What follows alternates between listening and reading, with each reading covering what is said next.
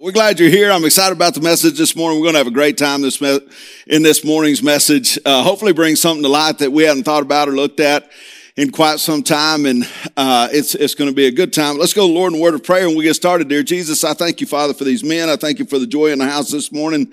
I thank you, Father, that you call us together, Father, to make a difference, to make a change. Father, to uh, be the difference in the world that the world needs to see today. Lord, we thank you for um, this time and Father, for what you do through each one of us, for what you do in your church. And we thank you that we're a part of it. In your name, amen. You know, I was thinking as I put this together, I always try to think about people who have reflected some things in my life. And today I'm going to be talking about two things. I'm going to be talking about men of faith and I'm going to be talking about humble men. Those two things and how they go together, how men of faith and humility or humbleness, all of this stuff makes an appeal towards a faithful man, uh, a man who is going to make a difference in this life because humbleness brings us to a place of being willing to learn, understanding that we've not arrived, knowing that there's more to receive. And as we receive, there'll be more to give, which is also humility. Humility expresses itself through servanthood. And so the more humility received, the more ability we have to really give ourselves and to understand that the greatest among you will be the servant of all. So as we look at a couple things, one of those men who reflected that in my life was a man who was very quiet, a man who was very large, a man who uh, didn't look to go out and change the world other than through one person at a time. And this would have been who I called Papa. He would be my mother's dad and he would be a farmer and a dairyman. Now back then, they, the dairymen, they didn't have the things that you put on the udders. You didn't know we were going to talk about udders this morning. And I'm talking about cattle. All right. And so, uh, but uh, he milked with his hands. He's, you've heard me talk about his hands before. He had these huge hands. His hands were so big that he could take his wedding ring off and put it over my mother's hand when she was born, over her hand. And so he's just a giant of a man. Usually on average, I think they said he weighed about 280, 290 pounds and, uh, big, big, stout, wide shoulders. His name was Simi Vaughn. Many of you, uh, may have, well, not many of you, but, uh, if you know people from Tulia, they'll know who he is. But he was a quiet, caring, humble, uh, man, he carried a Bible on the dash of his pickup. His pickup was like every farmer's pickup. You had to dig through it to find anything except for the Bible. The Bible sat on the dash of his pickup. And when we were waiting for water, the irrigation to get out, many times he would just sit there and read his Bible. He wouldn't preach to me. He wouldn't say things to me about Jesus just a whole lot. He would just simply uh, read his Bible because he didn't have much to say. So he kept his Bible and that's what he read and that's what he studied. But you know, I never heard him speak bad or poorly about anyone. He never did. He had a, just this quiet humbleness, humility about himself, knowing that if anyone needed improvement, it would be himself. And so he didn't have time to really speak about others. Now, there are a lot of great things and a lot of things that make great men, great leaders, great people. We could say words like this, men, consistent, patient, kind, teacher, influencer, stable, motivated, dedicated. All those things, all those words talk about men of faith. But at the top or possibly the top of God's list would be a great man is a faithful man. I just think that's what God is looking for. He's looking for men of great faith. And there's no doubt that faithfulness should be at the top or near the top of our list if it's at the top of God's list. And so the world needs men of faith. They need, this world needs faithful men. I'm going to be in Numbers chapter 12. If you want to open your Bibles there, we're going to spend some time here. I'm not going to just rush through this or fly through this. Uh, I was at a leadership conference this past week. Miles brought up some of these points. Miles Sweeney and I wrote some of these points down, but, uh, um, I, I, as I put this message together, I really went in and said, Lord, show me someone who exhibits these characteristics, these traits, someone who your favor rested upon. And you're going to see in Numbers, we're talking about Numbers chapter 12, we're talking about a man by the name of Moses, and you'll be familiar with Moses. Miriam and Aaron began to talk about Moses because of his Cushite wife, for he had married a Cushite. Now, uh, a Cushite, what is that? Anybody know? Well, it's really uh, probably an Ethiopian, and and uh, there's a couple of reasons for this. Of course, Moses was. Uh, we know that he was married to Zipporah. We know at one time he became angry, he sent her away, and then she comes back. We don't really know how all of this necessarily unfolds. We don't even know if maybe this is that she was possibly a Cushite. He had two wives, and so we really don't know. But whatever, for whatever reason, he has a brother and a sister who decides, you know what, I don't like her. I don't like my sister-in-law. I don't know why Moses shows favor. I don't know what all this, and that's kind of what's unpacking here. So they're talking about it. Verse two, and then they ask this question. Has the Lord spoken only through Moses? I mean, they're always in Moses' presence. So they ask this question, hasn't he also spoken through us? And the Lord heard this. Now, I don't know if your Bible has this, but in parentheses here it says this. Now, Moses was a very humble man. He's more humble than anyone else on the face of the earth. And then verse four, at once the Lord said to Moses, Aaron and to Moses, Aaron and Miriam, come out of the tent of meeting, all three of you. So the three of them went out of the tent, or the three of them went out. When the Lord came down in a pillar of cloud, he stood at the entrance of the tent and summoned Aaron and Miriam. So here's the Lord. The Lord, he hears the conversation and he summons them. They all three come out of the tent. Then he has Miriam and Aaron step forward. He's about to address them. And when the two of them stepped forward, he said, listen to my words. When there is a prophet among you, I, the Lord, reveal myself to them in visions. I speak to them in dreams. But this is not true of my servant Moses. He is faithful in all of my house. Notice what he said. Look, I don't even have to reveal through dreams. This man's so faithful. He knows exactly what I want him to do. With him, I speak face to face clearly and not in riddles. He sees the form of the Lord. Why then were you not afraid to, to speak against my servant Moses? The anger of the Lord burned against them and he left them. And when the cloud lifted from above the, the tent, Miriam's skin was leprous. It became as white as snow and Aaron turned toward her and saw that she had a defiling skin disease. And he said to Moses, please, my Lord, I ask you not to hold against us the sin that we have so foolishly committed. Do not let her be like a stillborn, stillborn infant coming to, coming from its mother's womb with its flesh half eaten away. So Moses cried out to the Lord, please God, heal her. The Lord replied to Moses, if her father had spit in her face, would she not have been in disgrace for seven days? Confine her outside the camp for seven days. After that, she can be brought back. So Miriam was confined outside the camp for seven days, and the people did not move on till she was brought back. Of course, they're on their journey to the promised land. Now, did you see this? I hope you saw a couple of things. One is that Moses is attributed by God two things. Those two things are humbleness and humility. The other one is faithfulness. Two things that bring upon God's favor, two things that allow Moses to hear and see God more than any other man on the earth. So we could just close it up and say, how do we become more humble and, and faithful in this life? Because that's what all of us want. That's what all of us want to uh, desire in our life. Hopefully to hear God above any other noise, any other voice in our life. So let's look at a couple of things. The first thing I would say is that Moses had this. Moses knew what it meant to be faithful in relationship. He knew what it meant to be faithful in relationship with God. He knew what it meant to be faithful in relationship one with another. I don't see Moses going around talking about Miriam or talking about Aaron. Why did Aaron get uh, the voice? Why did Aaron get a greater stature than what I have? I mean, he's my brother. We have the same basically genetic makeup. Why, why all this stuff about Aaron? He doesn't talk about Aaron. He doesn't talk about Aaron's wife.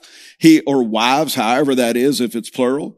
He doesn't talk about Miriam. He even lets Miriam play a tambourine. I wouldn't let my sister in church. Just saying. But that's not Moses. See, our consistency in our relationship, first and foremost, men must be with our God. It's got to be a consistent relationship. Here's why. Because, because God's relationship is always faithful and consistent with us. He always is there. He's always awaiting us. Never do we cry out to God and he's not there. When Jesus ascended into heaven, what did he say? He said, Lo, I'm with you always, even to the end of the age. We are never without unless we choose to be without. There's always a conversation waiting. It's whether or not we choose to participate in it. And this is who Moses was. He participated so closely in this relationship with his God that God said, I don't have to appear in dreams and visions and all this stuff. Here's why this man is faithful to me. And I can always talk and he always has an ear to listen. Moses was a man who was humble. He was so humble, he rarely got pulled into parking lot meetings, if ever got pulled into parking lot meetings. He didn't triangulate. He kept his thoughts, he kept his mind on his Lord. Now, uh, a couple of things I want to discuss just, just briefly about triangulation because this tears up more churches probably than anything that ever happens. And basically what that is, is, is me and you get together to talk about him or her or leadership or why didn't they or why couldn't they? And, and I'm not saying a challenge is wrong. If something is ungodly, if something um, doesn't look right, if something checks your spirit and you're a person who has an ear to the Lord, but you don't have to go to somebody else, go to that person. Go directly to them. Notice um, how, how they handled it with Moses. Even prior to Aaron crying out to God, who does Aaron cry out to? Moses. Moses, don't let this come upon us. Stop this because they knew his walk was so strong with his Lord. Aaron quit the triangulation. He didn't go in and say, Hey, Miriam, look, uh, that's pretty bad. Look at your skin. That stuff's falling off you. Like, man, no man's going to be interested in you. Don't put your swimsuit on. You know, I mean, this is a bad deal. Moses, uh, you know, he didn't pay attention to that. He was more uh, concerned with hearing his God on behalf of his people, and we'll see that here in just a moment. He was faithful to God, and Moses was faithful in his relationship. What we see here is we have a brother and a sister who talk about a brother. We hear God just as much as he does. We're in Moses' presence all the time. We're just as, as high on the totem pole, if you will, as Moses. And Moses didn't even know there was a totem pole. Moses was so humble, he was just looking to serve his God in the lifetime that he had. He kept his thoughts, he kept his mind, he kept his words on the Lord. Aaron and Miriam, they started talking, but they didn't see, but they hadn't seen the form of God in the way that Moses had seen him. The scripture, and we know this, you know, you can read, I don't, I don't remember exactly where this is. It's either Exodus 30 or Exodus 33. But you remember Moses said, look, I just want to see your face. And, and the Lord says, no one looks upon my face and lives, but I will put you in the cleft uh, of the cliff, the cleft of his hand. It was a cliff. And he said, I'll pass by and you'll be able to look upon my back. Some of you will remember that scripture. Moses, that's just what he yearned for. But here in this scripture, we see that, that Moses at least can see the form is what the scripture says of God. He could see a form of God because he was that close to his God. So they didn't have this responsibility. They didn't even have this ability. They had the responsibility, but they didn't have the ability to see God in the way that Moses had seen him. And they sure weren't keeping God's word. And they weren't interested in leading God's people. They were interested in going after the one who was leading God's people. It's all about stepping up instead of stepping forward with them. So for Moses, this is simply not true. He's a servant. He's faithful in all my houses, what the Lord says. He is faithful in every room, every bedroom, every bathroom, every place. Moses is faithful to me. Moses was faithful in his relationship to the Lord and he's faithful in his relationship to his family. Even when his family wasn't faithful to him, he was probably like, look, did y'all do this? Y'all been talking about me again? Come on, there's so many better subjects out there, but you talking about me again. Now look what's happened to you, Miriam. Moses really didn't say that, but it's interesting when they cried out to Moses because Miriam had really paid the price. Notice what Moses does. This is how humble of a man he is. I don't know how many of us would do this, but in verse three, so Moses cried out to the Lord, please God, heal her. He was compassionate about others. He was faithful in his relationship, even when relationships were not faithful to him. Boy, that's the measure of a faithful man. Here's why, because we're all broken. You're going to mess up somewhere in a relationship. Some, something's going to be said about you or you're going to say something about someone. And here's the truth. The truth is when we can forgive, when we can show grace and mercy, when, when it's just like we say around here a lot of times, when being, when being, uh, when you would rather have that relationship is greater to you than being right all the time. Now, I think the both can come together through relationship, but there's no doubt that Moses was compassionate even though they were not compassionate about him. He was faithful in his relationship with his Lord and he was faithful in his relationship with others. So he cries out on her behalf. You know, when I look at this, I look at a couple of things. One is what would be a defining or defining words about faithful men in scripture. And one of the things that came to mind was Psalm 15:1. And you will be familiar with this scripture. It says, Lord, who may dwell in your sacred tent? Who may live on your holy mountain? And notice he starts putting words to this. To the one who walk, whose walk is blameless. So there's a faithful man, one whose walk who is blameless. Who does, who does what is righteous? That's a faithful man. Who speaks the truth from their heart? That's a faithful man. Whose tongue utters no slander, which is what happened here with Moses. That's a faithful heart. Who does no wrong to a neighbor. That's a faithful heart. Cast no slur on others. Who despises a vile person, but honors those who fear the Lord who keeps an oath even when it hurts and who does not change their mind. In other words, as Jesus has spoken, let their yes be yes and their no be no, who lends money to the poor without interest, who does not accept a bribe, against the innocent, who does these things will never be shaken. This is the man who can ascend to the Lord. Dwell in his sacred tent. Remember, Moses had a sacred tent. And Miriam and Aaron were in that sacred tent, and he summoned, is what the scripture says. He summoned, God summoned them out of that sacred spot. Who can stay there? Who can ascend? Who may live on this holy mountain? There it is, man. It's just unpacked for us right there in scripture. See, it's men who keep their words, who keep their promises, who keep their commitments. Proverbs 20 verse 6, a faithful man who can find is the question that Solomon asked. Faithfulness will be costly. There's no doubt sometimes when we're faithful and someone's unfaithful, it becomes very difficult for us. It costs us something. It costs us something known as pain. It can be hurtful, men. There is no doubt, but we've got to learn to rise above those things. We're committed. A faithful man will be committed. We're committed to other people's welfare.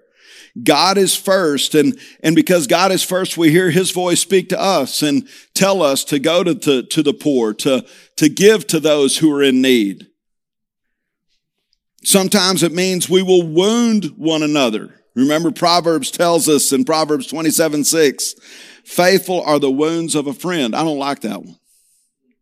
Faithful are the wounds of the friend. Sometimes your friend can see things that you can't.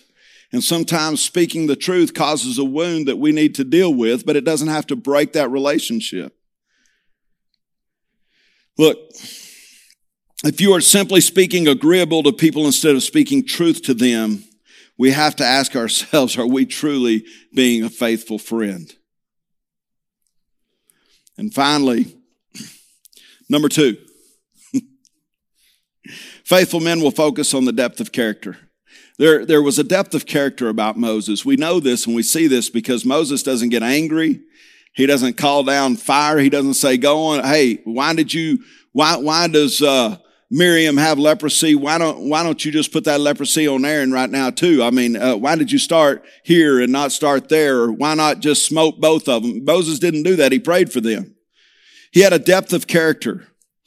And I think, and I truly believe faithful men will work on the depth of their character. That's why you are here, men. That's why those of you who are watching online are here with us this morning because you want the depth of character. You want to go deeper.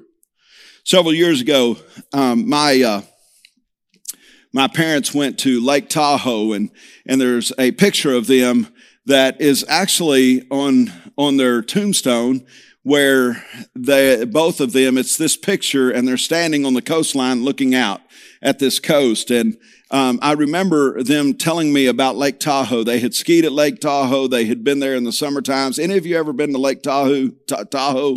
Tahoe? Yeah, a couple of you. All right. It's my understanding, I've seen pictures, that's all I'm saying, I've never been there, but there's 70, 72 miles of shoreline. It's a crystal clear lake, and it's known by scientists to have one of the purest reflections of any lakes, not only in the United States, but in the world. And scientists believe it's because of the depth, and I didn't know this, but the depth of Lake Tahoe is over 1,600 feet deep. Did you know that? I had no idea. I didn't know. And so scientists believe it's through this depth that the purification of the water happens because as it heats and as it cools and as it continues to transition over so much depth that it becomes more and more clear and the reflection becomes more and more pure. See, the depth of our character will determine, will determine the breadth of our influence. It's a huge lake. And, and honestly, most people have no idea how deep Lake Tahoe really is. They think it's simply a glacier lake that's sitting between a couple of mountains and it's just this this beautiful water just runs off and, and drains off into Tahoe, but it's really what they're finding is the clarity of that water is because of the depth of it. You see, all I, all I primarily focused on, if all of us primarily focused on the depth of our character, it's amazing what God would possibly reveal to us through our reflection. That's depth. And faithful men will focus on the depth of our character. You see, I think too often times we're focused more on our gifting and our presentation. He said, I went over this message two or three times yesterday. I went over it again this morning because what am I thinking about? I'm thinking about my gifting and I'm thinking about the presentation. I'm rearranging, readjusting, trying to make things perfect for presentation. When in reality, I believe what God calls us to is just to have a depth in Him and He will speak through us. The people who know you best, if you're questioning the depth of your character, ask if the people who know me best respect me the most. That's the great test of, of the depth of our character. Because what the world needs most today is not men who are outwardly empowered, but men inwardly transformed. And that's not my quote. That comes from Arthur Wallace. You can read his quotes. You can read his book if you want. But what the world needs most today is not men who are outwardly empowered, but men inwardly transformed. Faithful men will always, will always be humble men. Malachi 3 3 we see where the people are called to be refined like silver. And we all know the story that uh, when the dross comes up, when you heat up silver, the dross comes up and, and they sit there and they look at the dross, the, these uh, silver, what do you call them? I didn't write it down. Oh, uh, the guys who, who do this. Silversmith. I knew it was silver something. So who, who heat up the silver and all these impurities come to the top and they look at it and they keep clearing it off and they look at it again and they keep taking the dross off and they heat it up again and they just do this time and time and time again until all the impurities are surfaced. Well, how do they know when they're done? When they can see the reflection perfectly in the silver. It's just like the lake when the depth has brought everything up that needs to come to light and can be wiped away. When we humble ourselves and allow God to do this, He shows us what we need to work on, and eventually He wipes all the dross away. That's called sanctification. It's called moving on towards God and allowing Him to work in us and through us to give us a depth of character that will take us to a new place of humility and humbleness. See, humbleness will always bring us back to a place, men, of self reflection, of seeing ourselves for who we truly are and seeing God for who He truly is. That's a humble man. Numbers 12, 7. This is not the way I treat Moses because Moses is faithful in all my house.